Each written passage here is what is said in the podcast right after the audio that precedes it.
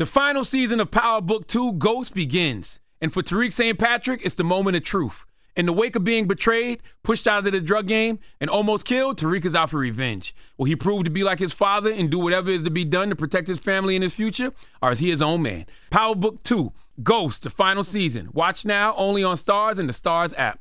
Black Tech Green Money isn't just about telling the stories of successful black entrepreneurs. It's also about giving actionable and wealth building strategies that help you protect the future of our communities. That's why we're pleased to be supported by State Farm Insurance. State Farm also believes that we must invest in our communities to achieve economic growth by sponsoring programs like the AXO, which rewards high school students for their academic achievements. State Farm believes that being better neighbors creates better communities. Like a good neighbor, State Farm is there. You know a spot, but not just a spot, the spot Actually, with the 2023 Nissan Frontier, you know a bunch of them. But the key to these great spots? Being able to reach them in the first place. Your spot is out there. Find your frontier in the 2023 Nissan Frontier with standard 310 horsepower, advanced tech, and 281 pound feet of torque. See, I, come from the school of Tupac. I'm around. You don't want to what? Let me. I'm not your average Negro. Hold up. Taz, I want to ask you a question real quick. Let's just keep a real straight shot with no chaser. So I'm gonna get a little bit rough. Well, we don't stand for him. Who will? I'm here for those who really believe in the American process. All of us. Straight shot, no chaser. With your girl Tezlyn Figaro on the Black Effect Podcast Network. What's happening, straight shooters? This is your girl Tezlyn Figaro today very important conversation that I've been looking forward to. I met this gentleman through the one and only, we know him as Sean Combs, aka Diddy, aka Puff. Had an opportunity to meet Corey Jacobs, who is my next guest. We had a very interesting first time conversation that I will get into as we move forward with this interview. But let me first introduce him properly. He's the founder of the Buried Alive Project and senior advisor to the chairman, Sean Combs at Comb Enterprises. At age 30, Corey Jacobs was sentenced to 16 life sentences for federal drug offenses, his first ever felony convictions. On December 19, 2016, Corey received clemency from President Barack Obama after serving over 18 years in prison. I brought Corey to the show today and asked him to grace our presence to talk about a number of different things. We won't be able to get into it all because there's so much uh, that we could talk about his life. One, how he got into the game, how he got his time, how he got out, what he's doing now with his life after life movement. So there's only so much that we can cover. So brace yourself now as we begin to go on the Corey Jacobs journey. And when we met for the very first time, we had a, I don't know if you want to call it a back and forth. but we had a very strong, a very strong conversation. And I said, hold up. I said, put your Tim's on so we can really have this conversation. And ever since then, we've just been tight. That's the homie, Corey Jacobs. Welcome to the show. What's going on? Let's go. Let's go. yes, yes. Um, when when me and Tesla and how would I say we um bump bumped heads, if you would say. You know, kind of right, right, right. It's like similar like when me and Puff first met. You know, we met on the football field. I was a wide receiver, he was a defensive back, mm-hmm. and um, we bumped head on the football field. And at the end of the day, we had a fight. But we have been best friends ever since, right? So I looked at the same thing like with you, like you're very strong willed, you're very knowledgeable, and so am I. And then, you know, after that bumping of heads, you know, we kind of like got a mutual respect for each other, which I think might, you know, end in a, a long lasting friendship. I'm sure of it. Yeah. I appreciate that. You know, that, that says a lot, you know, and, and before we get into your story, I just want you to tap in on that a little bit because I find that when strong people meet other strong people, it's almost, you know, it's like a breath of fresh air. No one is looking for a pushover or someone that doesn't, you know, sh- that, that doesn't stand on what they believe. When meeting you, and you being pretty much Puff's, I would say, right hand or one of his mm-hmm. closest advisor, not even right. just advisor, but a longtime friend. Yeah, trusted and friend. A right. trusted friend. And right. by us meeting in that way, a lot of people, just being honest, and I'm not saying this to big up myself. I'm just, I'm, I'm just, you know, stating facts. A lot of people would have been intimidated to share their opinion because we're talking about Puff. Yeah, yeah, yeah, yeah. And anybody, uh, you know what no, I mean? No. And anybody associ- associated with him is, you know, one and the same in a sense. Right.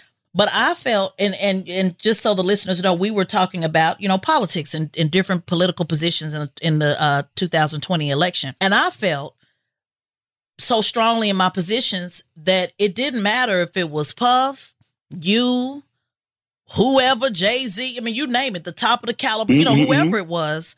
We have to to be firm in, in what we believe. And I, I tell people this all the time because they say, you know, hey, you go to Fox News, if you speak truth, they may not invite you back. And I tell people all the time, I have to speak my truth and I have to speak it as if I never ever get another opportunity to speak.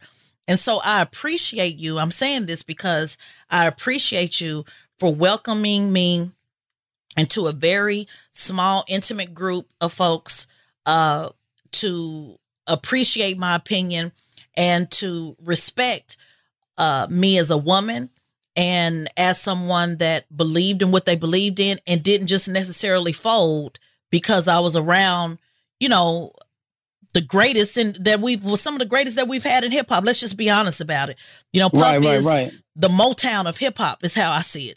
And so I could have easily just went along, you know, go mm-hmm. along to get along. But I I appreciate you respecting that about me and looking at that as a strength opposed to a weakness. And I'm saying that, Corey, because a lot of women may not have opportunities. I've always been around dudes. I'm, right, I'm right, one right. of the. I mean, everybody know I, I I'm worse. Sometimes I'm worse than men as far as my strength is concerned. And I'm saying that, Corey, because I want women to know, people, but particularly women, that just because you know you're around someone that's a billionaire respected or and puff can be intimidating. I mean he is even on zoom he's still puff. You feel like you're you right, know right, you're in the right, studio he, he's he's extra with it. And i and he's somebody i looked up to. I have more respect for him than i do the average politician. You couldn't tell me i wasn't a part of bad boy. You couldn't tell me i wasn't lil kim.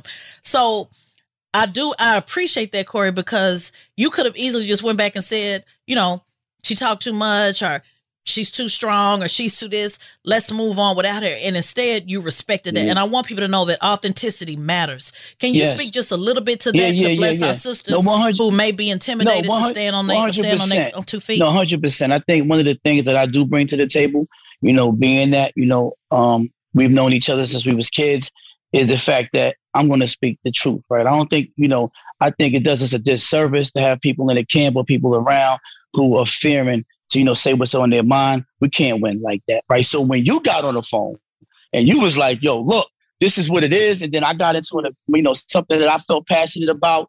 And, you know, you pushed back. I said, you pushed back on Corey Jacobs? I said, hold on. I said, hold on. We started boxing.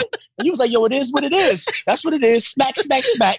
You know, and I'm like, yo, check this out, man. You know, you know, she must not know me. You know what I'm saying? And then, you know, and, and, I love that it was a breath of fresh air. I, we need that on the team. You know, you was on the call because you added value, you, your expertise, your experience, and and and, and your no holds barred attitude, you know, and approach. Right. So you called me back, what I felt was like really interesting and which strengthened our bond. You called me back to see if I was okay. You know what I'm saying? Yeah. I'm gonna be like, yo, you know, these niggas is soft out here. You know what I'm saying? Like, niggas is soft out here. I got might have to put my arm around him. You know what I'm saying? Like, you know, that's tough, man. I don't want to, I don't want him like, you know, like having a sucker attack. You know what I'm saying? And like going back, like, yo, I ain't feeling honey like that. You know what I'm saying? No, I was like, I love her. I love her. Yeah. We got on the phone. We got on the phone. There's no egos involved. You know, mutual respect. And we had an hour long conversation, right, about everything. And it was like, oh, yeah. oh, I, I have my Tim's on. Like I have my Tim's on in a minute. You know, I'm on the flip flop. everything I put on it, I don't want it too heavy. I want everything sleek and light. You know what I'm saying? I'm yeah. ba- I'm back. You know what I'm saying? You, I used to wear Tim's in the summer. You know, you know when I was doing yeah. the trial, one of the main points the prosecutor made was kind of like was very impactful in the jury. You know, when they when they was like, and he come in with his crew. They had on camouflage and, and Timberland boots in the summertime. And, and the jury was yeah. like, ooh. They was like, boots in the summer. They was like, what kind of animals are these guys? You know what I'm saying? But that just was part of the culture, right? You know, that was part of the culture. Yeah. So, you know, like I said, it was a, it was a mutual respect. We always tap in. You know, you, you send some of your clips to the chat. You know, what you're doing on Fox News. I always give you the fist up. And, you know, and, and we sidebar and, you know, and I think it's important to go on Fox News because who else is going to do it? Who has the information? Yeah. These people got to hear another perspective on what's going on. And every single time you nail it and you nail it your way, you know, authentically, what's authentic to you. And that's what I respect. You don't care who's on it, the white people, whatever, they come with their opinion and you slapping them around every time they jump out there. And that's what I'm talking about. You ain't slapping me around. But you, you was you was close though. You had me like, oh, I was on the heels a little bit. I had to like jump back on my. I said, who is this? I said, she like, you know, I used to be on the calls like, yo, ain't nobody gangster, like really, like just very right. corporate. I was like, yo, hold on, I'm in Compton somewhere. Like, I'm like, all right, I'm going back to the 90s. I said, okay, we back. we back in the 90s. I know who you are. It ain't, That's I right. seen it in a minute. You know, said I was a little, yeah. I was a little stunned. You know, that's how you, you catch somebody with the jab. You know, and they jump out there, you hit with a jab, and you're like, oh, he's kind of quick. You know what I'm saying? I gotta put my hands yes. up. You know, you know, Man, that's hilarious because mm-hmm. that's exactly what it was. was. Like, hold up, nigga, let's go back to 1995. I'm with that. Yo, I'm so with that. But you know, when you're like not yeah. used to seeing it, and like, you know, I'm not saying I dumb it down though, but I pay attention not to be, you know, that aggressive in like how I deliver something, not how I would do in the joint. Like in the joint, they need it hard. Yeah. Like, yo, they, when you say no, you can't be like, no, I, I don't think so. You gotta be like, nah, no and then look at them hard. Right. They be like, oh, he means no, okay. Yeah. You know, if you do that out here, they might be like, oh, he just came back from prison. Like, you know, they might get the wrong perception of me, right? I'm very laid back. I'm super grateful for the opportunity to be back out here and to like fulfill my potential and to have been through everything I've been through in a journey, man, and just be able to come out live my life after life. And it's a beautiful thing you know it is i appreciate it man uh, it's it, not to spend too much time on this but it was it truly was a kindred spirit because I was the only female on a lot of those calls, yeah. and so you know, I'm thinking I'm in the studio, only female in my crew. Yeah. Nigga, I'm I'm I'm I'm little Kim ready. I'm yes. like, no, I'm I'm gonna hold my own, yes. and be myself. Yes. And so I'm so grateful to you and Puff mm-hmm. and everybody, you know, that was just a part of the team right. of at least just welcoming my pain. Because I, I, want people to know that because I, I see a uh, you know a lot of comments, negative, positive, mm-hmm. whatever, and and I just feel it's it's my responsibility just so people know how gracious Puff is, yeah. you mm-hmm. know, to me. But literally, you was, you know, you was pulled in, right? For, for that mm-hmm. reason, because you're a killer. Right. It wasn't like he knew mm-hmm. before you got on the call, before, you know, um, the collaboration came in that like you was coming in to kill, kill people mm-hmm. in the mm-hmm. camp who was not seeing shit right, to advise him as well you know, on, on, on various things that, you know, and, and, and, and inform him, you know, to things he might not be aware of. And he trusted, you know, your judgment. So I definitely think that, you know, we appreciate you man, for that. That's amazing. Just to let you man, know what's happening behind you. the scenes. You see what I'm saying? Yeah, man, I appreciate that. That means a lot because again, he didn't have to you know uh there's a lot of different people he could associate with and i just appreciate it. I just appreciate the the respect and the mutual love and i'm i'm grateful always. So thank you corey for saying that. And it's always nice when you got somebody on the phone about that business. Remember because we was talking i said I, I know your whole story man. We ain't got i said i already know i already know your type. You talking to one of the homegirls yeah, so yeah. let's have a real conversation on how you want to move yeah but some so, people but i'm gonna say like you know the type, and like you said, you might have thought of some Harlem, or you might think nothing, there's nothing wrong yeah. with it, but it's just like you can make assumptions. Like you know, the person I am today isn't the person I was, and you know, and, and right. so this like I've learned a lot in 18 years of doing time, and um, I lived in LA for six years and things of that nature. So I'm just not like the regular. You're not what you expect. Like he's from New York. This is it. He's talking slick. No, it's like I've been through a lot. Yeah. I have a lot of respect for different cultures. I mixed it up with cats all over the United States and, and like 30 out of the 50 states. So, you know, I'm a little different, you know, when it comes to that because of my journey and where I've been in the trenches. And let's talk about that because let's get straight into it. You know, I, I heard you say a moment ago, you know, I'm not who I was. And I hear a lot of that from a lot of my homies that did time, you know, and these are friends of mine. I just had a show on a, a couple of weeks ago. I was telling you about one of my homies that did, you know, 15, 16 years and uh, and I want people in the the social justice space, the political space. Like I know what you mean when you say I'm not who I was before, but I think it's really important that those characteristics of standing on principle on standing on who you are, you know, on your name meaning something and, you know, doing the time and and and being able to do what a lot of these cornballs just can't do. Right. I want to make sure that people know that even though you, you've you've grown wiser and you make different decisions, there's some good qualities of shit that I got from niggas in the streets that allowed me to be able to do what I'm doing today. Because had those G's not invested time in me, had they not spent time, you know, shaping me on who I am today, I wouldn't be who I am today. So it's real important that I say to the community of those who like to look down on people who were in prison or look before that, yeah, although there's been some change, I'm looking for the gangsters. I'm looking for that that mindset of structure and and loyalty and and and an attitude of, hey, I'm a risk it all if need be. Because if we take that same mentality from the streets and put it in politics, you guys are the only ones equipped to deal with a Donald Trump. Yeah. It, that's just the reality. These cornballs, and no disrespect to the cornballs and the squares, because again, we need them to do what they do. But your personality is the only personality that is equipped with a mindset of what I always say, pushing the line, pushing no matter what, standing firm, not giving a fuck on who's on the side of you, who's behind you, who's in front. It's all about moving forward, push the line. So I always want to highlight that to say that I'm glad that you've grown wiser, but just know that your skill set is appreciated and it's how we move this thing forward. So let's start there with, you know, and we can go, like I said, a series of these conversations because right. we certainly won't be able to cover it all. You you were sentenced to uh 16 life sentences 16 life sentences yeah. how the hell does that happen somebody that's never known anything about that because you only got one life to live so how is it that somebody can get sentenced 16 times for life yeah yeah i think one for me kind of how like you said earlier like it's like they kind of know who the go harders are right and how you're pushing the fearlessness to go out and just try to make your way in the world and that's kind of where i was at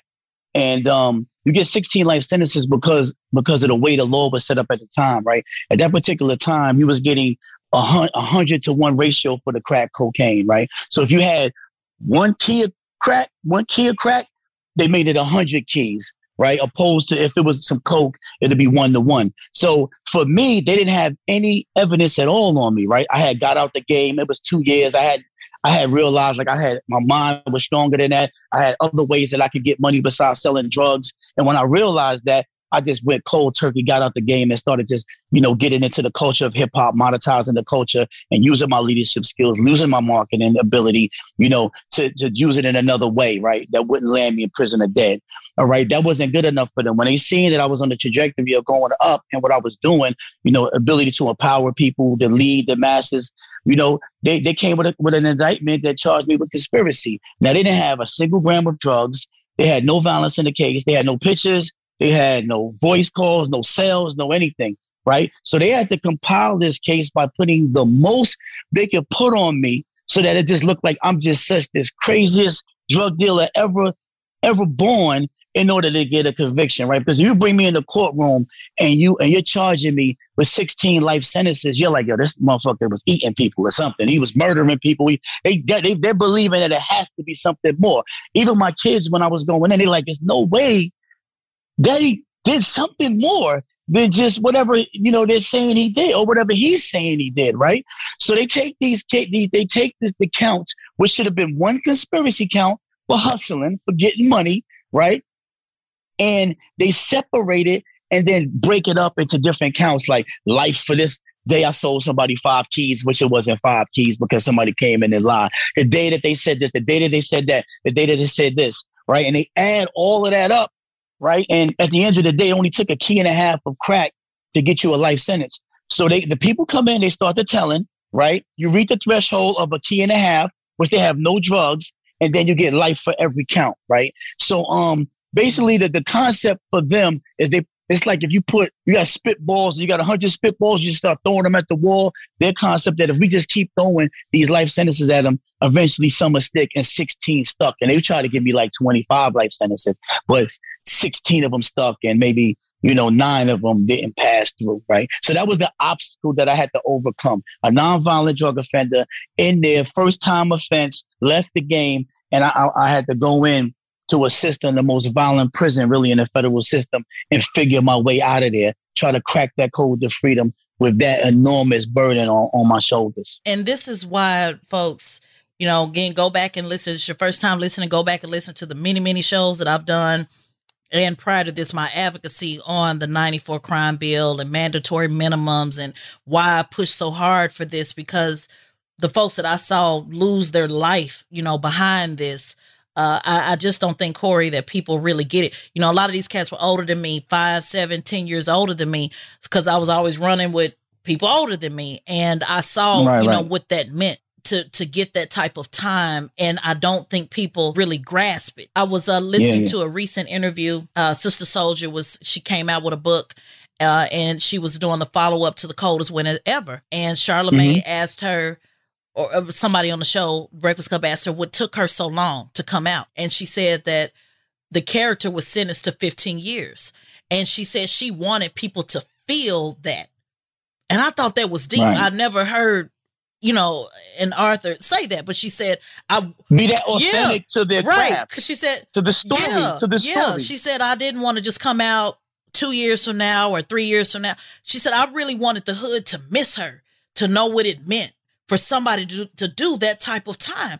And I thought that was just, I mean, it just blew my mind because I know what it means to see right. somebody 15 years later, 10 years later, 17 years later.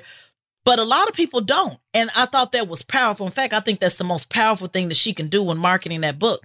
So tell us. And one mhm. second, one second. That was the first book I read when I got to prison, when I embarked on my reading journey, which is over 2,000 books in the course of my time wow. there. So I'm going to shout out to Sister Souljah, you know, for writing that book, right? And, and really inspiring me, you know, taking me on that journey and you know filling my day up you know where i can like utilize my day wisely right? And i just like dove into books from there. Like so that was my first book wow. i read in prison. That's deep. Wow that is deep. Yes. and and a lot of people yeah. share that story. A lot of people you know read her work and it, it really took them you know over 2000 books. That's amazing. That's amazing just hear you say and that's the stuff they don't understand what our brothers are doing uh, with their time.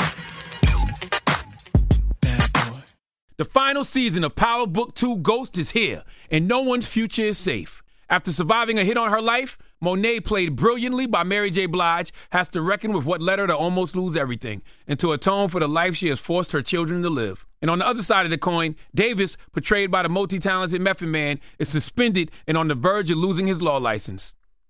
Desperate to survive, he fully embraces the criminal underbelly of his enterprise and finds himself working for both sides, loyal to whichever one benefits him most. And then, of course, there's Tariq, who finds himself at rock bottom and facing threats from every angle.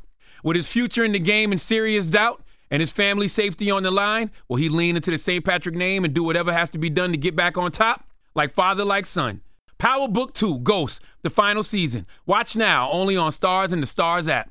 In the pressure cooker of the NBA playoffs, there's no room to fake it. When the NBA championship is on the line, every pass, every shot, and every dribble is immediately, undeniably consequential. The playoffs are the time for the real. Real stakes, real emotions, real sweat, real blood, and real tears. Trust me, I know what it takes to bring home a championship ring. The regular season is tough, but these games are a completely different level. Now is the time when legacies are made. The best team will bring home the Larry O'Brien Trophy and add their name to basketball history. Will we see a battle between marquee franchises, or will we see a new champion crowned?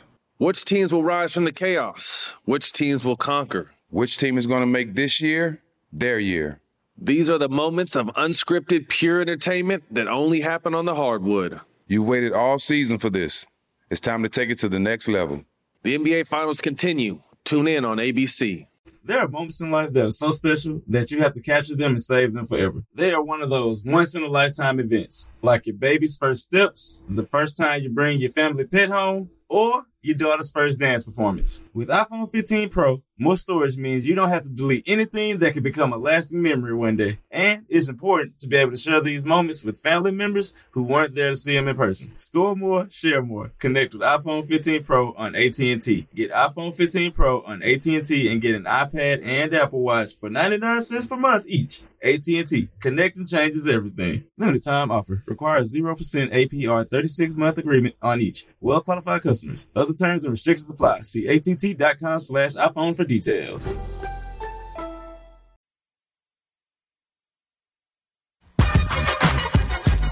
So, a little bit on doing that type of time. You read 2,000 books. You just mentioned you had to figure out how to get yourself out that situation. Can you tell us a little bit about that journey and how it landed you to clemency? Yeah, yeah. It's like it's like I knew, right, that the government, you know, they classify you, right? They are always watching you. So you have Corey Jacobs, right?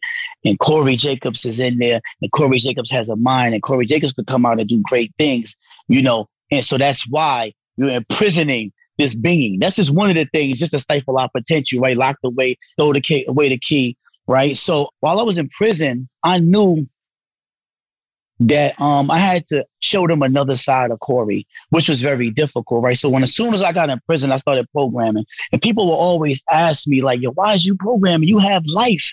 Now because now we have to do the propaganda, you know what I'm saying, to go against the propaganda they're putting against us. And I only in a way that I knew at the end of the day, after looking at the laws, looking at you know and the ambiguous nature of the law, you know, and how they play all of these games, you know, that I had to present an image of Corey Jacobs other than what they was presenting, right?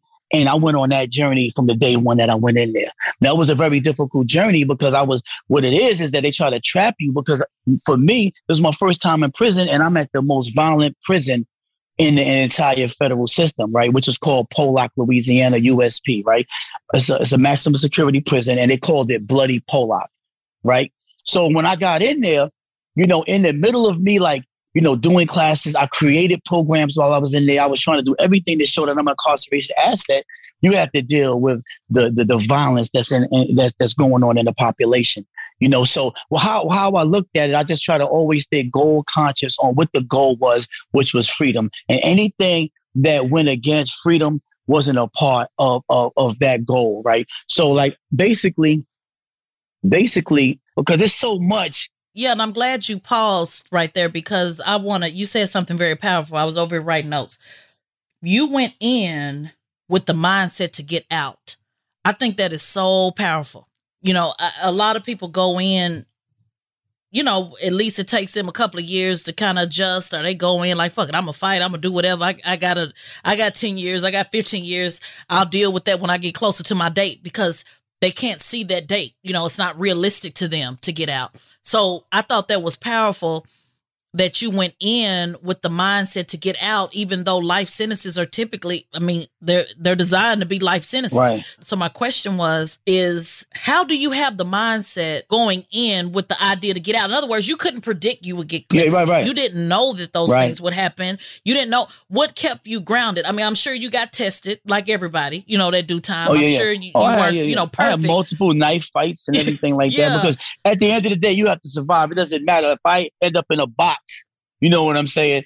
You know, I'm not letting nobody put me in a box for this. So it's it, it's like a catch twenty two. It's like if I when I have to stab somebody to protect my well being, right?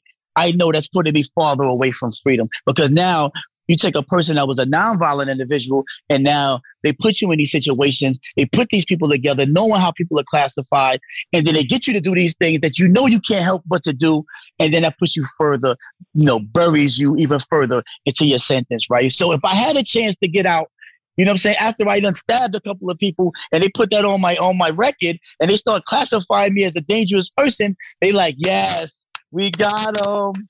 We got him. We got him to jump out there. Corey Jacobs, you will never see, you know, daylight ever again. Right. But I still, even after that, I still didn't believe that because what was the motivation was like, I always believed I had a higher calling on my life. You know what I'm saying? I always believe my grandmother always used to tell me, like, Corey, that you, you're special. You're one of God's favorites and you're going to do something amazing. And, you know, and I always look to my grandmother, even to this day, she passed away right before I got out. And, you know, my slogan is like, we did it, grandma. You know what I mean? And it's like part of it was, you know, her spirit staying with me throughout the journey, right? You know what she taught me, or she sacrificed to take her only grandson in when her mother you know, when his mother or her daughter wasn't handling her responsibilities. You know, at the end of the day, I was upset because I feel like I knew my heart, right? I knew my hand didn't call for spending the rest of my life in prison. So the journey I was embarking on was to not let these people win. And and another part of it, why I went to program, because I knew it was important that, you know, that whatever you engage in, right, is going to feed you, right? So if I'm programming and I'm doing a lot of positive stuff, although I have to deal with the negativity that's in my surroundings, you know what I'm saying? It's going to help balance me out, right? So I never not program. And at the end of it, I had over a hundred programs, you know, under my belt with four or five residential programs. And, you know, when my lawyers seen it, they was like, we never seen nobody that programmed this much. And that ended up being a deciding factor, one of the deciding factors for, for them to not just be able to be like, this guy, you know, attempted to better himself, even when he didn't have to from the day one he got in prison all the way. But when I got out, I was in a program. You know what I'm saying? So I had to look at the long game, right? It wasn't a short game. And I think that's where a lot of people mess up. A lot of people come in there and was like, oh, they, they did this on my case. Oh, they didn't have no drugs. And they harper on that, right? They harper on the fact that they don't, they don't care about that, you know, at the end of the day. And then you get burnt out because you get, you, you're hurt because you, you know, you have action, you have your appeals, you're supposed to win and you don't win. That's the one thing I will always say, keep your helmet on, right? Because people will put emotion in and it'll be like, okay, yo, I got these people. They shouldn't have did that. They wasn't gonna do that. But I always knew that, you know, never, you know, never over. I say keep your helmet on because if you don't keep your helmet on and you have an accident, you're gonna bust your head. You know what I'm saying? You're not gonna be prepared to just keep fighting. So even when I put emotion in, I was hopeful, but I was always ready to get back you know, and, and, start fighting some more because I know they just wasn't to give it to me.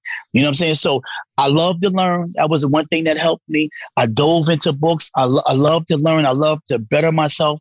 So I think that actually helped me in the journey because I was always growing.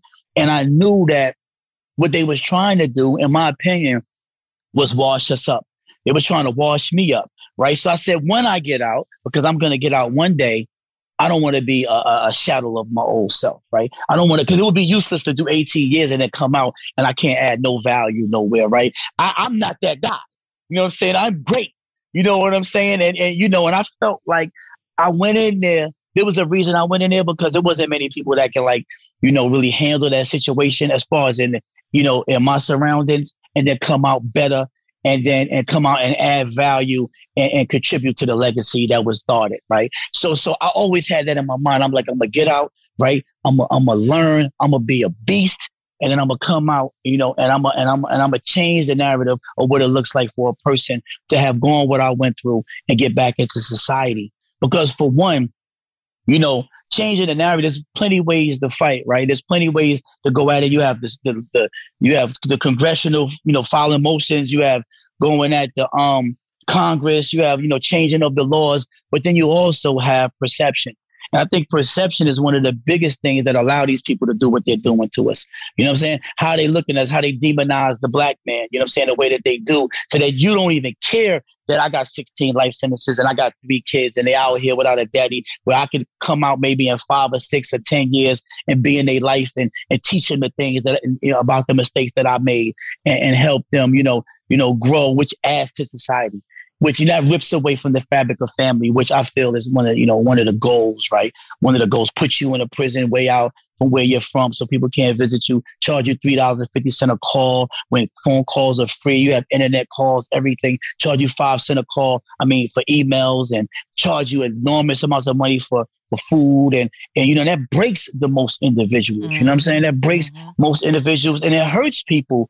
You know, it, it hurts you to be out down there and stripped of everything, not even a way to make any money for yourself, right? And, and so your the support system, is, and it, it, it, hurts the yeah, support system yeah, yeah. as well. Yeah, yeah, yeah. Mm-hmm. If you know, I have like for me, like you know, if you you know, a lot of people just feel like like yo, we're gonna never see Corey again. We're not gonna see him again. How are we gonna see him? It's the government. You know what I'm saying? So people just live on their lives. You call them, you know, you did so much for so many people, and you you start to see, you learn so much about friendship. You learn you learn so much about loyalty you learn so much about yourself, right? You learn about who you valued as friends, who you put your energy into, who you put your faith in, and then everything becomes clear. Mm-hmm. It's clear now.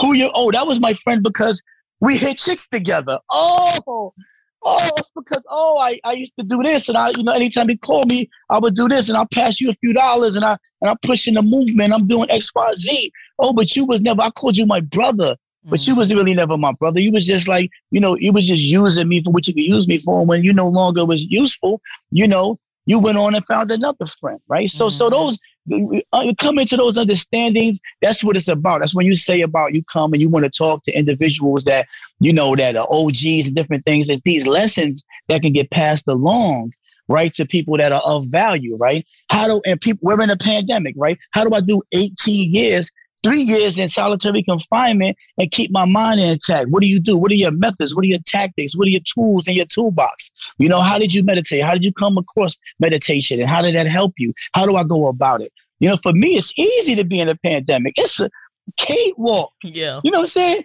You know, we in there getting no hugs. I got a guy in it going to the bathroom in the room with me. You know, it's light out. We're going at our cell at nine o'clock and it's still sunny out and you the doors are locked and you know people out there driving in the drop top, hugging their wives and you know picking their kids up from school. That's that's torturous. You know, that's to go over with for year after year after year. So it's all about how you look at things, right? Mm-hmm. You know what I'm saying? As bad as it was, I never tried to focus on those things, the people that wasn't there for me that I was there for. I never focused on that. You know, um, um, I, I looked at you, although my situation was what it was, I knew that there was people starving somewhere, you know, in third mm-hmm. world countries, right? That I was eating, I wasn't the best food that I was eating, but you know what? I am eating, right? And I have an opportunity. I didn't do anything so drastic that I don't have an opportunity at freedom, right? I knew in my heart. Some people know, you know what you did. You know, you know that you went and did something. You can lie to people. You can say, ah, I ain't do nothing. No, but the day you did that, that nobody knows, right? The universe knows. And if you believe in God, God knows, right? So, so for me, I knew in my heart, I never did anything to die in prison. And I, I rocked with that. And I said that my last breath, you know what I'm saying? That I'm going to get out of here. I don't know how I'm going to get out of here. I don't see no light at the end of the tunnel. A matter of fact, I didn't even see a tunnel. You know what I'm saying? It wasn't even a tunnel to look down. yeah. I don't care if it's a tunnel. I'm going to make a tunnel and then it's going to be some light. You know what I'm saying? Yeah. I don't give a fuck. You know what I'm saying? And, and yeah. that was my approach I figured if I go in there, I be myself. I never changed who I was. And I always tried to impact people in a positive way everywhere I went. I always made time for people. I always passed on wisdom. I always passed on information and knowledge. And I, and I always promoted unity. Right. And I, so I, I did that. And, and a lot of times I did that when I was in the streets. And I, and although you don't always get, you don't get rewarded in life either or in prison for being a good dude. That's the one thing. It took me like five or six years to be like, yo, like, you know, because that's just the type of guy I am. Then it'd be like, oh, if you're too good, you know what I'm saying? Oh, we, love that. You know what I'm saying? The Grammys, like, mm, he's a good dude. I got to, I got to devour you. You know what I'm saying? So one of the one of the biggest things I had to learn was just how to say no. You know what I'm saying? And once I learned how to say no, oh, I love no. Mm-hmm. I love no. Yeah. It was like, yo, C can it called me C in there. Yo, C, can we do? Yo, can I get a? You know, say for whatever. And now you love, you like to smoke. You, if you when you stop smoking, use the smoking money to get that. You know what I'm saying? Yeah. I'm not speeding your smoking habit. No, they'd be like, oh, okay. Then they'd be my best friend. You know, if I gave it to them, though, you give it to them, yo, here, no matter what, not. No. And I mean it. And I brought the no out here with me because I feel like that was like one of the like weakness is a kind of not not just to be like no no no no no. Yeah no it's but boundaries be, having boundaries say your boundaries. Yeah. you know say no for things that aren't good for you. Yeah. That's not you know that's not beneficial to your well-being. And stand on that. You know what i'm saying? That was something that that I had a hard time doing. I was the only child growing up, and you know, my grandmother always was very giving. I'll give the, I'll bring clothes down for my friends. I do, you know, when I started getting money, I would buy cats watches, and I buy you a car. And and when I got out the game, I gave away cars. I left the game and just gave everybody everything. And I was like, I just was free. I'm out the game. You know what I'm saying? And that was just the type of guy I was. You know what I'm saying? So I had to adjust. You know, it's an adjustment. You know, you learn. You know, you live and you learn. And I and I, and I was tested on every kind of way. You know, like you said, with the government, you're coming across and having to go, you know, go to trial and knowing that you could potentially, you know, lose the rest of your life. A lot of cats ain't cut for that. Yeah, you know, no, cats no they're not making they're not making them people work. You know what I'm saying? They're not they're gonna get scared. Even the guys who was tough, yeah. They all told. Like the tough guys is the ones that really told because they like they they're selfish. You know yeah. what I'm saying? And they not they not taking responsibility for what you did. You know what I'm saying? And that was just is never something because really it's all about the heart. You know yeah. So so let me ask you that because I always tell people this when I'm advocating for drug offenses, first time nonviolent offenders, that people that I know, most people that I know, it's not that you didn't take responsibility for what you did. The issue was being over sentenced. The issue was I knew that whatever I did, I didn't deserve to be in prison the rest of my life. Or I knew yep. that whatever I did, I didn't deserve to spend the next 20 or 30 years. So right. you have taken responsibility. And I just want to make sure yes. that we put that pin in there because you have taken responsibility. Our issue has always been the over sentencing. And so 100%. Because look, when I go in, right, there was no options. It's either put 20 people in prison or do life, right? Okay. And if I just said, yo, I did it, I had no problem. Yo, I did that. I did it. Yo, I'm willing to do that. No, there's no reasonable sentence, but life in prison. It wasn't like no lesser sentence for saying I did it. And that's wrong, right? Right. So so you have to go all the way.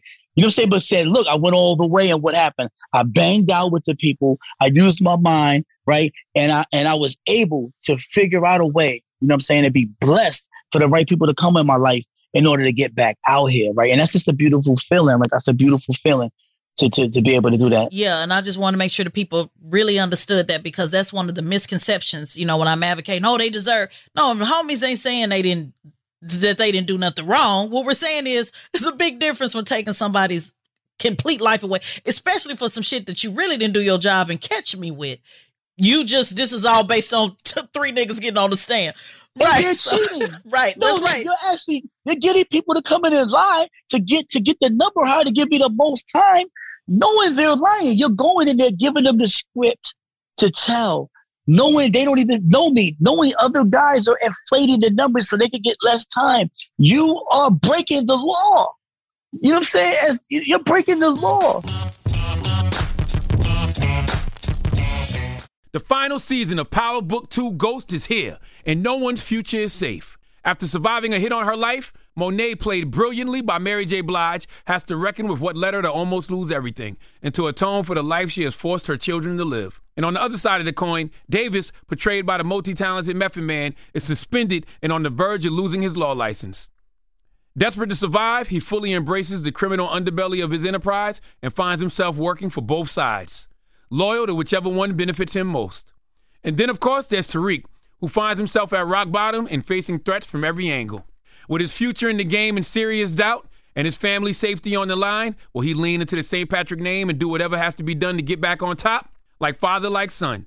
Power Book 2 Ghost, the final season. Watch now only on Starz and the Starz app. In the pressure cooker of the NBA playoffs, there's no room to fake it. When the NBA championship is on the line, every pass, every shot, and every dribble is immediately, undeniably consequential. The playoffs are the time for the real. Real stakes, real emotions, real sweat, real blood, and real tears. Trust me, I know what it takes to bring home a championship ring. The regular season is tough but these games are a completely different level. Now is the time when legacies are made. The best team will bring home the Larry O'Brien Trophy and add their name to basketball history. Will we see a battle between marquee franchises, or will we see a new champion crowned?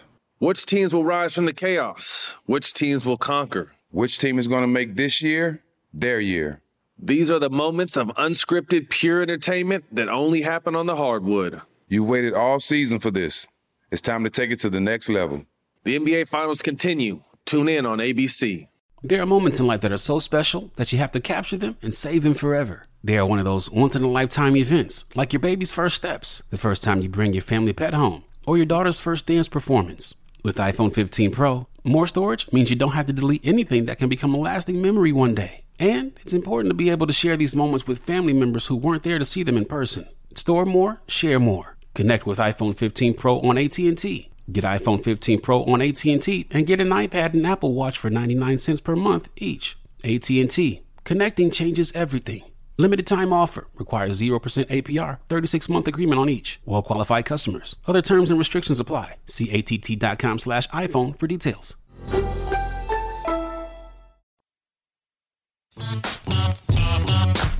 So Barack Obama was certainly criticized, you know, for not doing more. A lot of homies that was doing time when he was elected really thought, you know, he would uh, have the opportunity to uh, even out the crack cocaine disparity. A lot of them just misinformed how it works, so on and so forth. Yeah.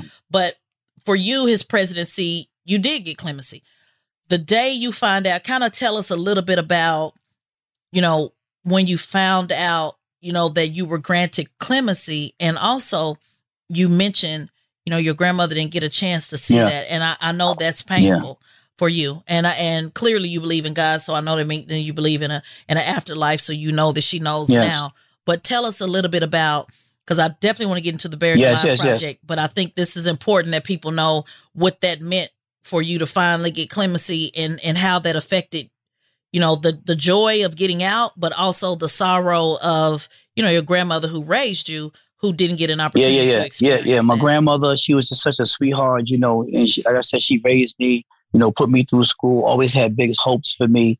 You know, she wrapped her arms around me when, you know, really my mother, like I said, abandoned, you know, her responsibilities. You know, and so right before she passed away, she was just like almost ninety, and she just couldn't really. Her fire was burning out. You know, she really couldn't. Um, keep it. She tried to wait for me, but the last thing she said, God always answers my prayers, and I don't know why He hasn't answered them. You know, but whatever you do, like, do not stop fighting, Corey. Like, you know what I'm saying? You do not stop. Remember, I told you, like, you're great, you know, and you're gonna do great things in this world. And I said, I won't, Grandma. And that was like the last time I talked to her. You know what I'm saying? Before, like, the the the the the, the um chaplain came to my door.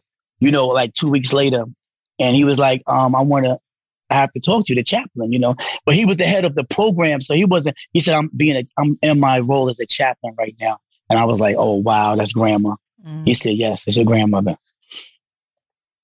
You know, and that's tough, you know. So you know, at the end of the day, right?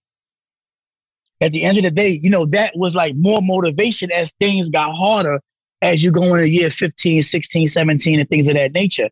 So, so I had did the clemency run. Brittany, Brittany, my, who's my lawyer, she took my case, and um, we went on this mission to fight for my freedom. And um, it was getting close to the wire, and President Obama, um, it was in the final hour, like it was December 19th. I remember being December 19th. On the 16th of December, which was a Friday, I remember seeing President Obama on CNN, and he was um, about to go to Hawaii, and he and Trump had already won, and I still hadn't got clemency. So I, I had it was a little fear there, a little bit like, oh my God, we're getting such to the wire, and um, I knew a list was coming out, and um, and I seen him leaning on a podium. And he was like looking very unpresidential. You know what I'm saying? I was like, he's talking slick. He he's not he's he's slouching down. He's like, oh, I'm out of here. I told you niggas to vote. You know what I'm saying? you know what I'm saying? I said, oh, and at that moment, I realized we was coming to the final moment, right? And that Friday hadn't came out. He went to Hawaii, right, to, to live his best life.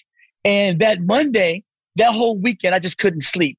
And I was the guy that when I was in prison, people used to always say, like, I can't believe I go to sleep. That's one thing which kind of preserved me. When it, when I'm ready to go to sleep, I'm out. I'm not talking to you. I'm getting my sleep. I'm not looking at the ceiling. I'm not having nightmares about this shit. Nothing. I'm going to sleep. You're not going to take that from me. You know what I'm saying? So I, it's Monday morning comes, and um, I hear my name being called over the loudspeaker at like 6:30 in the morning, which is unheard of. They never call my name because I have life. You have no reason to talk to me. I didn't stab nobody. You know what I'm saying? I ain't selling nothing. You know, I ain't did nothing. You know what I'm saying? So when they calling my name, I'm like, I hear it and I'm balled up in the bed. I get up 5:30 every morning. This day I was I was sleeping. I was balled up in the bed. I was like, oh my God, what's gonna happen? You know what I'm saying? And I hear my name, Corey Jacobs, while I'm in the fetal position. And I'm like, oh shit, they call my name. So a buddy of mine ran in the room. He was like a bit advocate for me. Every time he see me, he said, yo, you a good dude. See, you're gonna get that shit. You're gonna get it. Every time he see me, he always be like, you're gonna get it. You're gonna get it.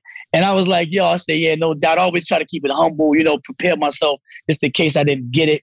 And um, and so he comes, he like, yo, nigga, get up. Nigga, they calling your name. That's it.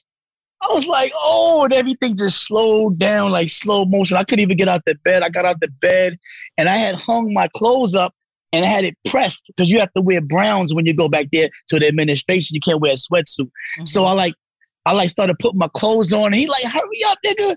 You know what I'm saying? What you doing? Then he called it again. So I put my stuff on. I tucked my shirt in. I, you know, I put my butt in my pants and I fixed my thing. I, I looked in the mirror, you know, like one good time. And then I just walked out of there, and he was right by my side, and he was moving, he was jumping like, like he was like, like, uh, like you know, I'm with you. You know, so as I was leaving my cell going downstairs, it was like 6:30 in the morning. And usually this is like the loudest time because they open the doors. It's like, you know, animals, you know, you're letting out a cage. You know, basketball was on, dudes was betting, and they might be like, yo, LeBron, LeBron, some shit, like fuck my money up, da da da. It's just mayhem in the unit. Everybody's waiting to go to breakfast. But when I walk out, it was literally not one person talking. Mm-hmm. Literally, it was guys like on the rafters, like on the top of the range, on on the bottom, and, and like leaning over the railings. And they was looking at me, and I was walking by, and they was like, "Yo," they was like, "Yo, good luck, bro. You gonna get that." They was like, "You gonna get that." Some cats was like, "You gonna get that," hitting their chest. Some yeah. cats just looking like just looking at you, you know, kind of stoic, not really like they don't really care they they they lives might be over. They like fuck that nigga if he get it or not. You know what yeah. I'm saying? But there is, but what you're saying is so important. I don't want to interrupt, but I want to put a pin yeah. right there because I, I, want to weave these stories together. Again, I'm just mentioning Spud's story, who told same yeah. story. Yes. And he talked yes. about the support system of people saying, used to tell him, man, you're going to get that book there. You're going to get that book there. And I think what you're saying is so important. Like there was somebody who did not have freedom but still had the capacity capacity meaning would yeah. have the the heart space heart wasn't so black that he wanted you to have it and i, I think uh, the reason why i want to put a pin there is because we don't hear a lot of that corey particularly with black men yeah supporting each other yes. especially black men in harsh environments you know they they show movies where you know you see brothers support each other or fight each other in prison. But i think that's so important that somebody saw for you what you didn't see even though his conditions were not you know he didn't get a blessing. And that's so important no, because absolutely. we have so much hate on each other and we don't want to support each other.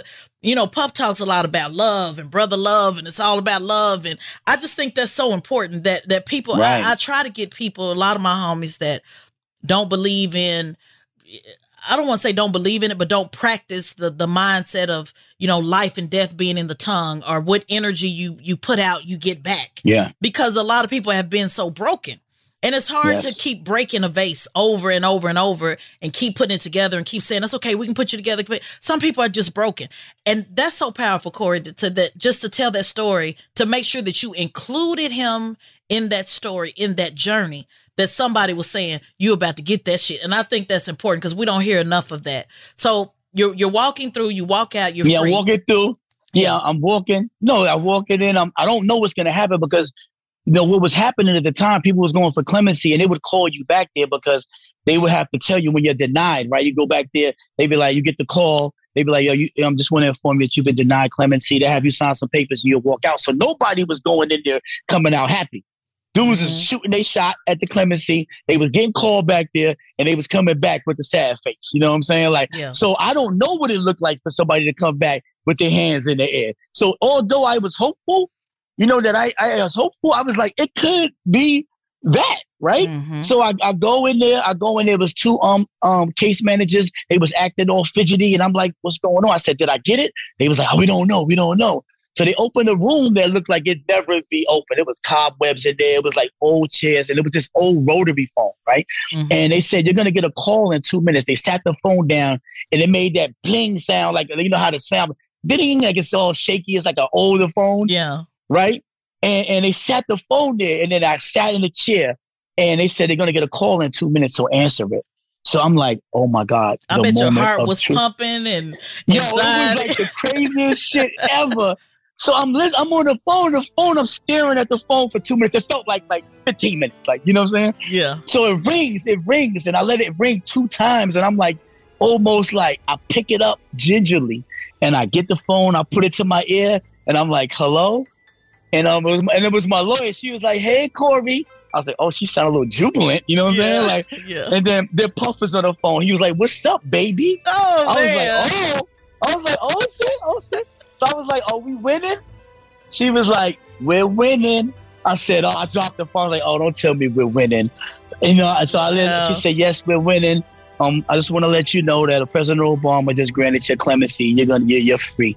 Wow, wow! And the, you know wait a minute, we got to back up just a little bit. I know we running on time, but This Yeah. is so powerful because I can visualize this. I hope people can. Yes. As you're telling the story, you're talking about the cobwebs, first of all, we got to get you a movie. Tell Puff he got to make that happen because this is so damn powerful. no. no. I literally like every single day somebody says that. Like, no, yo, you have to. after life. You have to because you're telling the Let's story. start a petition. Yeah. Let's start a petition to get my man. You know, Yeah. after the love album or something. You Yeah, we- we- we got- it's a big story. This is a true story. This isn't power. This is Yeah. whatever. We're not making up fake characters. Do a story that's impactful with a hell of a journey. Yeah. That that that tells a real story, and we're still here. It's a victory. So I want to go back to just that one part Mhm. because Puff is a lifelong friend for you. Mm-hmm. But I just want, you know, people to know to hear him on the other line uh, to say that what's up baby. I guess it's important cuz I want people to know that who you see, how they see him is really the Yeah. ener- he brings that energy through the phone Mhm, and mhm. literally it's it's almost like Yeah, you feel like you know you're in the studio and so when you heard that what's up baby and you heard I mean just Oh, I we just back. yeah cuz I couldn't even cry. I couldn't even cry. Yeah. I ain't back. You know what I'm saying? That's all. Like you thinking. knew in his like- voice that he he brought the Yeah. energy that okay because he wouldn't have got he wouldn't have got on a phone. yeah You know, do he would what would he have to get on a phone for that for? That's not something, you know, I got on the phone, we we put this work in, you know what I'm saying? We stayed true, you know, and, and we got the victory. You know what I'm saying? And and, and, now it's on. You know what I'm saying? And now the fact that he stayed down with his man like that, that that's something unheard of too. So you hang up the Yeah, yeah, yeah, phone. yeah, yeah. What's next? Do you drop to your knees? Do you cry? Do you walk No, I out? just- Walk us through that. I was like, you know, I, I fought so long. I felt vindicated, right? Because so many people was telling me, like, you know, and uh, this is if I, you know, told you the whole story, you'll see that that I don't have a chance. You have people who didn't do nothing that got life and and or whatever, didn't get no money. You know what I'm saying, or whatever, and don't have a couple of violent, you know, you know, instances in prison, and they still can't get out. What it makes you think you can get out with 16, you know, le- levels of this shit that you have to overcome? You know, know what I mean? So I, I kept telling people, I said, it can happen. I was tired of getting on people on the phone and trying to give them my story and tell them what we need to do and that it's possible and, and tell people in prison that was also fighting but was like felt hopeless that uh, that was hurting me. You get that get that off me. Of course we can get back.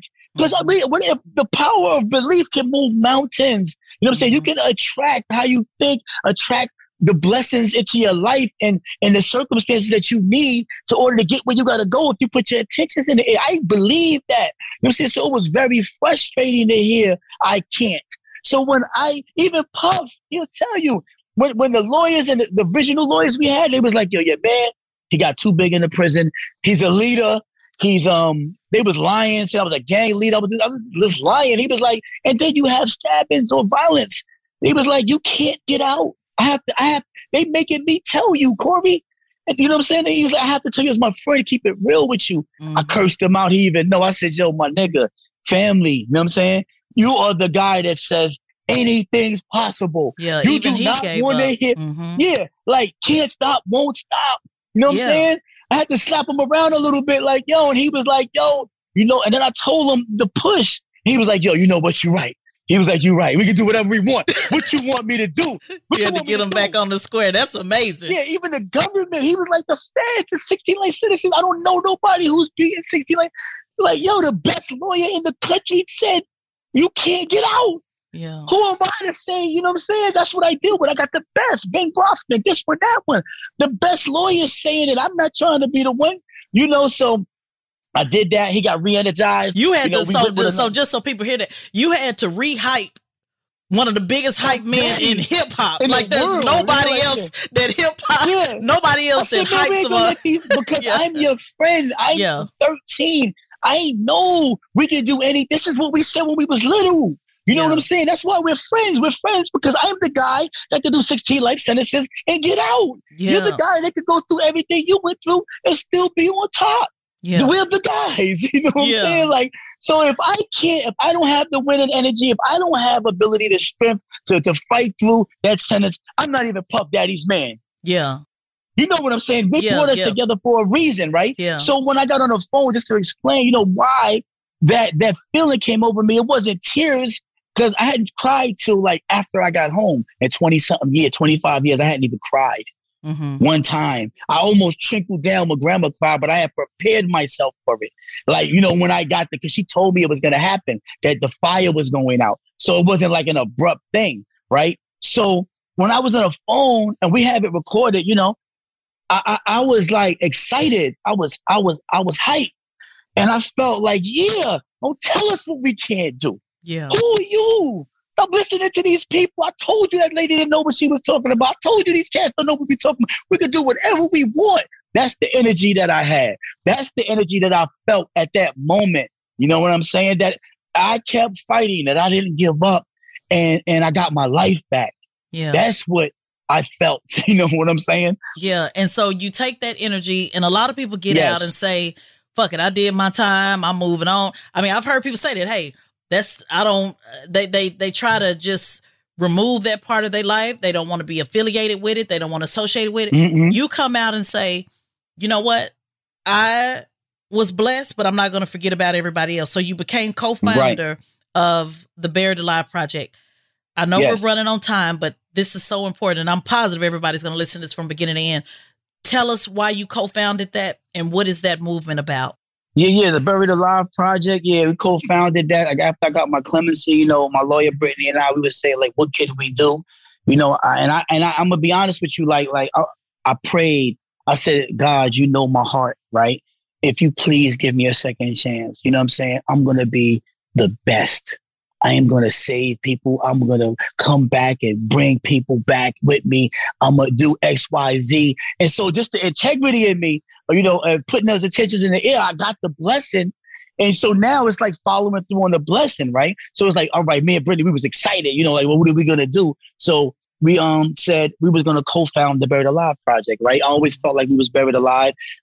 Brittany, myself, and Sharonda Jones, who was our first client, and you know, basically, you know, um, um, um, serving people that are buried alive under these unjust sentences and these drug laws. That's like basically the goal, right? And right now, um, we're at 60 lives saved, you know, since I've been home, you know, which I'm very proud of. We're going to get a lot of our men and women, there's a lot of the real cast that's left in there that can come out and share their stories and have an impact. You know, I'm extremely excited about that. And that was just something that I felt like was authentic to me. It was authentic to me. I always been a giver. I always been. I felt like that was part of my story, a part of my journey. If there was one thing that I can do is to fight for freedom because I know what it feels like to be, you know, have a life sentence over your head and, and languish in the in prison. And as many people as I can help pull out of that so they could come and be a part of their families' lives and share these stories and show and you know and show these people a different way and change the narrative that this this means the world to me, right? So we start at that base, the Buried Alive Project. Now I'm extremely proud proud of it. Um, and, and I just you know, and, and, and to get bigger, you just need to get more resources, more lawyers, and and we. I'm just so thankful for all of the help for the lawyers, for Brittany and all the different lawyers that came on board, and you know, help fight these cases, and um, and for free, right? Yeah, yeah. You know, for free, haven't charged not one person ever. And my lawyer never charged anybody to do their case, you know. And um That's so It's important. just People don't work. understand that, Corey. Like to do this work, you have to. I talk about consequences of consciousness all the time, and one of the consequences is you don't make the money that you would if you just stayed in the private sector and you do a. Pri- and I tell people all the time, I did well in corporate America. This social justice space, I've lost more than I've gained. There's been some blessings, but I've lost more than I gained. So I'm I'm glad you you pointed that out. yeah, and anybody wanna like actually like go check out the story and read an incredible story, uh tear jerker. You know, you, you go to like read the Knock at Midnight. That's that's a book that um my co-founder of the Buried Alive Project wrote. It was, you know, voted the number one book on Amazon in 2020, which is amazing. Um it's up for NAACP award. Wow. um, and a whole bunch of other stuff. Right, it's an amazing book, very well done, and and and and, and it shows like the level of fight, you know, Yeah. that that that that this is, you know, and and and, and inequities in the justice system. You, we need your book next for sure. So you yeah, go no, hundred percent. Yeah, you go from getting a life sentence to the Buried Mhm. Alive Project to life after life. That's something you hashtag all the time. As we close, tell the people what life after life means to you and why you hashtag that phrase so much. You have on a life after life shirt Yeah, yeah, yeah, yeah, yeah, as we do this interview, and it's a part of your whole swag, your whole, you know, your whole being. And tell the people what that means uh, as we close. You know, for one, for everybody who's overcame something and made it through the other side, something that they probably felt that was imprisoning them, that they felt like, you know, was shackling them down. It could be drug abuse, it could be whatever it is. And you've made it to the other side. For me, life after life is I had life, and this is my life after I had life. And I think it's kind of ironic that Biggie had, you know, life after death. Mm-hmm. So this is like an a- evolution of it, right? Life after life is like me always having an affirmation, right? To to always be grateful, you know, for the opportunity to be out here for what the opportunity of freedom is, right? So if you have life after life as your affirmation, every day that I get up in the morning, every time I eat some food, you know, I feel blessed, right? When the sun rises, I get up and I'm able to work out and I'm able to, you know, whatever I'm doing, see my kids or travel or go to destinations and, and, and these various things, you know, I'm living my life after life. You know, I'm living my life after life and, and, and, and how I look at it, I lost a lot. Obviously 18 years in prison, six years on the run, all these various things. But what I'm not going to lose is not one more moment mm. of, of, of, of this existence that I'm living now, right? So that although I lost that, I'm going to milk every single millisecond out of the rest of my life. And this is something I probably wouldn't have ever done, you know, had I not gone through this journey, had that type of awareness. So that's where I hacked the system. I hacked the system by appreciating every moment of the day and not taking it for granted. Yeah, Corey, you are a gem. I mean it. I mean, you really you can touch so many different I know so many men that got out and complain about things mm-hmm. that and only you can speak to them. You know, I can yeah, only yeah, yeah. say so much, but I didn't do time. Mm-hmm. So only a voice mm-hmm. like yours can say, "Hey man, why are you bitching about, you know, you complain I remember my friend he was complaining, "Oh, I got to get on the bus." Right, but isn't that better than being locked up? And then when you get a car, you complain about the car, you complain about just complain, complain, complain. And I can only be a support system, but it's only a voice like yours that can speak to that. You know, it, it's different. It is so many. You know, they always say that the the closest uh, thing to the solution are the people closest to the problem, and you yes. are close to it, and you lock yes, in yes. with it. And your voice is so so so very important, Corey. And I just want to. So let's just start going. Yeah. I was kind of like transitioning, living, not doing a lot of this, and yeah. you know, and these type of things and these type of talks because I'm so busy living life and getting shit done. I'm on the get shit done crew. You know yeah. what I'm saying? Like I ain't really like I get shit done. But the story is something that we shouldn't let go and we should start to like amplify. And I'm gonna say another thing, like even at the position, like you might look at it, okay, senior advisor to Diddy, different things, and he'll even tell you like it's like all the friendship in the world wouldn't um wouldn't really matter, wouldn't put you on all these phone calls, you know, and all of these meetings and and being able to devise and advise in business and personal life if I hadn't put the, the things inside of me that I can come out and add value, right? You know, say everybody that's on the call and you know you're on a lot of these calls, have to be bringing it because yeah. this is a billion dollar company, right? So I always knew it was important. And I say this to a lot of people who are in prison or or whatever they're doing, they think they don't need to like elevate themselves or, you know, if you you prepare yourself and put some stuff in your mind, you can come and bring some added value right out here in society that where it's much needed right now. Yeah. You know, the perspective due to the fact that I haven't been here for for the 18 years gives me an advantage because you know what like i'm not jaded I'm seeing things clearly. I'm not overlooking things, right? You know what I'm saying? So sometimes the answer is right in front of you, but you're so in the water of, you know, of what's going on. You're following trends. You're doing this, you know, you're not taking risks. You're not doing whatever. You know, I'm here and I can see things clearly. Like I'm, I'm slowed down. I see things clearly. I'm not, I'm thinking like a child. You know, my, yeah. my mind is like I'm out here in the world and it's like a child's mind. And there's a lot of advantages to be having that innocence, right? That, you know, so what I really feel like I did, I went in and I was, you know, I was found guilty, but I reclaimed my innocence, right? I reclaimed my innocence in wow. every way imaginable. Wow. This is deep. I knew I knew I had to have you on, but I'm I'm telling you, brother, you you really went there today. I mean, you really did. I I, I certainly want you to come back uh, to talk about the time on the run. I want to talk yeah. more about the other things that you do, the management, other yeah, yeah, just so that people can follow you. I mean, there's so much that we we can talk about. When we talked about yes. getting ready for this interview, you were like, "Where you want to go, Tez?" There's so many different things, and and, and that's what I want people to see: the multi layers and the the different dimensions, and and and how um, colorful you are, because it really gives people a snapshot of how many of our brothers are locked up that are not, you know, similar to you, just like you, but so Yes. many different component, you know, pe- pieces that are similar to you. The scholars that are locked up, the entrepreneurs that are locked up, you know, the the mental health advisor. You're talking about mental health. You're talking about scholar. You're talking about theory. You're talking about really. I mean, you're breaking Yes, it yes. all down, and and there's just. I mean, I just want people to grasp that, and you have really brought that today, Corey. Before we get out of here, where can people find you? And is there anything? Because I know you work with some artists. I know you do some other little stuff. Is there anything else that people should just know that you got coming out that you want people to support before we close? Well, you know, my Instagram is at Corey S. Jacobs on Instagram. My LinkedIn is Corey Jacobs. I mean, I have so many things going on. I, I manage artists, I manage talent, I have different business ventures. I have a consulting company called Corey Jacobs Consulting.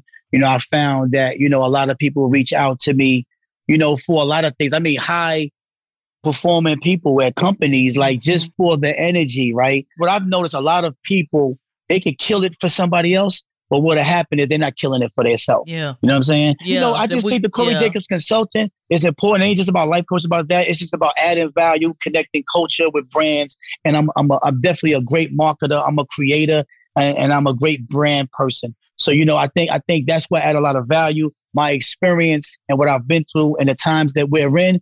That's what I mean about the coaching comes into play because I've been down this road and I've been down at a road that was way more like tragic than what's going on now. People can still go hug their dogs, hug their kids, you know, be in the bed with their wife, although it's hard. Yeah. I just tell everybody like to never give up because I didn't. Yeah, I heard that. I tell people all the time if you if two if if 2020 if you're just now going through something in shock, you ain't never been through nothing because you really have to experience what it means to not have a job or not have money or try to figure it out every 30 days. That's what balances me. You know, just kind of haven't did prison time, but 2020 wasn't my first 2020. I've know, you know, I know what it means to ha- live in a pandemic, you know, type situation. I, th- I thought, matter of fact, the pandemic made me look around like, damn, what's wrong with me? Because this is my normal, you know, not having to No, check for six or seven months, I eight loved months. it. Yeah. I loved it. No, I loved it. Not the fact the pandemic and people are hurting. Yeah, you know what I'm saying? yeah. But I also think you see what a lot of people are made Have of, right? And it through, tests yeah. it tests you. And sometimes like we need to get tested, right? You know, we need to get tested. It makes it makes us stronger. You know what I'm saying? And then a lot of people that I've noticed, like they they've been forced to you know take leaps in life, like to change, to pivot, you know, occupations, to go out and do that business that they always wanted to do, but they could not get out the shackles of corporate America. And you know, I think that I think that for a lot of people, they're gonna excel. No different than when Puff got fired from Uptown, right? Yeah. He got fired, which I was there the day he got fired, right? And and and and and and he could have like laid down, right? But what he went and did, that was a blessing in disguise. It made him greater than he's ever been. So, you know, all the people that's out there that, you know, that's hurting right now, that don't know what to do, you know what I'm saying? Like, yo, there, there's there's some greatness on the other side. And, and just look at my journey and be inspired by that and see that I had 16 life sentences, did 18 years, and I made it out. And I and I, my heart, I feel good. I feel in shape. I feel amazing, and I'm happy. That's the that's the key. That's the key. I'm happy. happy. Yeah. And I hope folks check out the documentary. Biggie, Yeah, I no, the have a story to documentary- tell. It's crazy. It's crazy. My bad. Yeah, yeah, and it, that because it just reminded me of when you said, you know, and Puff had to tell Biggie, "We can do this," you know, and then you ended up having to tell Puff, "We can do this." So the energy yeah, yeah, yeah. transfers. The energy yeah, transfers. no, my man. Yeah, my man is an incredible inspiration. He he inspired, you know, so many entrepreneurs. You know, you know, I'm proud to be able to say, you know, that that that's that's that's my guy. You know, and to have that type of relationship. You know, even after this, that says a lot about him. Obviously, I think it's like you know stuff that they don't know how hard he goes, how extra black he is. He's like blackity black, and they just might look at it as like you know, obviously the persona and things of that nature. But but he goes hard. You know what I'm saying? He goes harder than a lot of people think. And another thing, he he he's opening a lot of doors. You know, when we banging out in these boardrooms, you know, it's stuff that people aren't seeing. You know, when you're looking for that, you know, that ownership and that equity and, and, and all of the things that are breaking the ceiling, they don't they don't see that fight and how that affects the people that's coming after us. Because at the end of the day, after let's just say if it was the spirits industry, you know, if he can't get a fair deal after having eight to ten years of success of exponential growth, right? Mm-hmm. How do you think other people are gonna come behind him in the spirits industry and get the proper deals that they deserve, right? You know what I'm saying? So so all of these fighters that's happening, whether it's in fashion, whether it's in music, whether it's in the spirits, you know, whether it's in media with Comcast and, you know, trying to get like, you know, a better deals and more carriage, and, you know, more, you know, getting more households and not be pigeonholed, right? You know, people got to see that like the support black owned businesses, whether it's the DeLeon or these things, don't look at it like that. Look at it. I'm supporting this product, this brand. Although there's some flashiness going on, dudes are living their best life. It helps you to to to contribute and, and uh, play a role in this whole push, right? Because it's going to just open more doors. And if we all start thinking about that and we all start getting closer and unifying in that way, you know what I'm saying? We'll be a force to reckon with.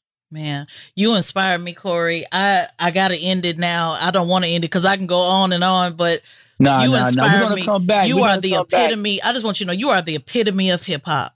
When we say hip hop, the the culture, you know, like what what it means to be street and knowing where you come from and not losing that that that balance and that foundation, which a lot of people in hip hop have. Understanding your past, but more importantly, understanding your future. You know, it was all a dream. You are truly That's right. that. And I, I, want you to know that. And I, am blessed by you, brother, today for real. I'm looking at people don't know I'm looking at my producer. She's all emotional. I can tell when she gets, you know, moved by certain things. And I'm I'm telling you, you are a blessing and a gem. And anything I can do, I'm not Puff. He got way more resources no, no. than me. But anything no, that I can do to to keep pushing the line, I want to thank you for being a comrade with me in the political yeah, space and let's, just, saying, and let's keep going. That's it. Let's it, keep going. If there's it, any opportunities and things that I can share the story, I'm more open to it now. I'm just I feel great. I fully transitioned. I'm, I'm uh, all my business situations is lined up. I have more space, you know, to do a little more, have a more conversation to impact people. And another thing, support the Buried Alive project. You know what I'm saying? You know, support the people that got their head down. That's not just talking but doing the work, right? Yeah. You know what yeah. I'm saying? And fighting for these cases, fighting for our people. And fighting for our people obviously takes resources. And resources isn't just money, it's people's time. And, and, and, we're here putting in the time and come on and get with us and, and, put some time in with us, you know, for a good cause. Absolutely. And I will certainly continue to do what I can, supporting you on social media, always available to you. Thank you again for helping me, what I call push the line politics until something happens to bring that same energy to politics to say that we can do this shit. We can control our narrative. We can have influence with the black vote. We can know our influence in the community and we can demand that we get something as a result. And that's the type of energy that you bring not just in his interview, but in the boardroom meetings and the, cause just to be clear, we were never beefing with each other. We were always wanting to push betterment for our people. How do we make sure that black voices are heard? And so I, I'm grateful again to you and your energy and everything you bring, my friend. Thank you for being a blessing. I mean, really, just thank you for being like your life is a blessing. I hope to see your book one day, no, your movie, yeah, yeah, no, all gonna, of that shit. Like, yeah, let's get it. Nah, we're gonna, we're gonna, we're yeah. gonna, now we're gonna, we're gonna get all on that. And I appreciate you for being like one of the like few voices. Like, yo, when I hear your voice, I don't hear no other person like you. That's a guaranteed fact. Are there other people that have an impact or speaking their truth and coming with some real talk as far as for what they know? But there's nobody like you. Oh man, I appreciate that. I don't hope you mind me sharing. When we talk, you said something the first time we talked, and it really hit me here. And you said, I don't really talk like this to everybody. You said, it's wild. I'm telling you everything. I don't really do that. And I remember, I don't know if you remember, but I told you, I said, that's because Corey, this is probably the first time you really felt heard. And you was like, wow, Yeah. that's deep.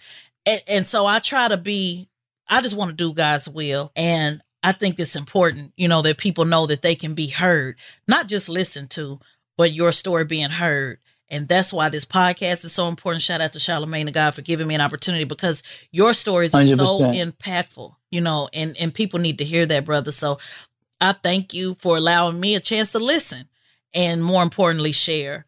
This is just a blessing. Uh, you're just a blessing. I mean, listen, I'm you truly know, speechless. When we was on the phone Yeah. the first time, we was like, look, we didn't, we couldn't get off the phone.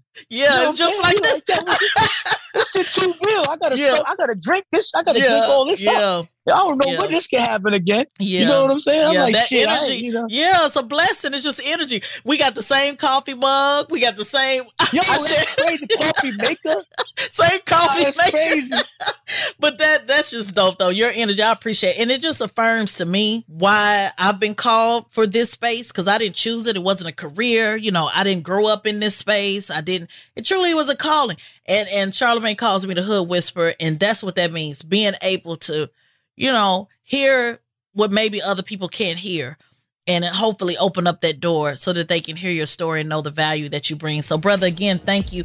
Those who are listening, again, please follow uh, Corey Jacobs on Instagram and all of his social medias. But more importantly, also follow the Buried Alive Project. Do what you can do, donate, follow, share, share the stories, even if you're not doing anything but sharing it, uh, reposting it uh, on your Instagram, or just you know trying to get the message out. That really does matter. When I say push the line, we all push the line in our own way. Push the line, politics until something happens you do have a role. Never ever give up. Like our brother Corey said today, know that there is always a light at the end of the tunnel. And Corey said that even if you can't see the tunnel, build that bitch. We're going to end it on that. That's right. We're going to end it on that. Thank you so much, Corey, for joining us. Corey Jacobs, y'all. Corey All right. Jacobs. Love, love, you. love.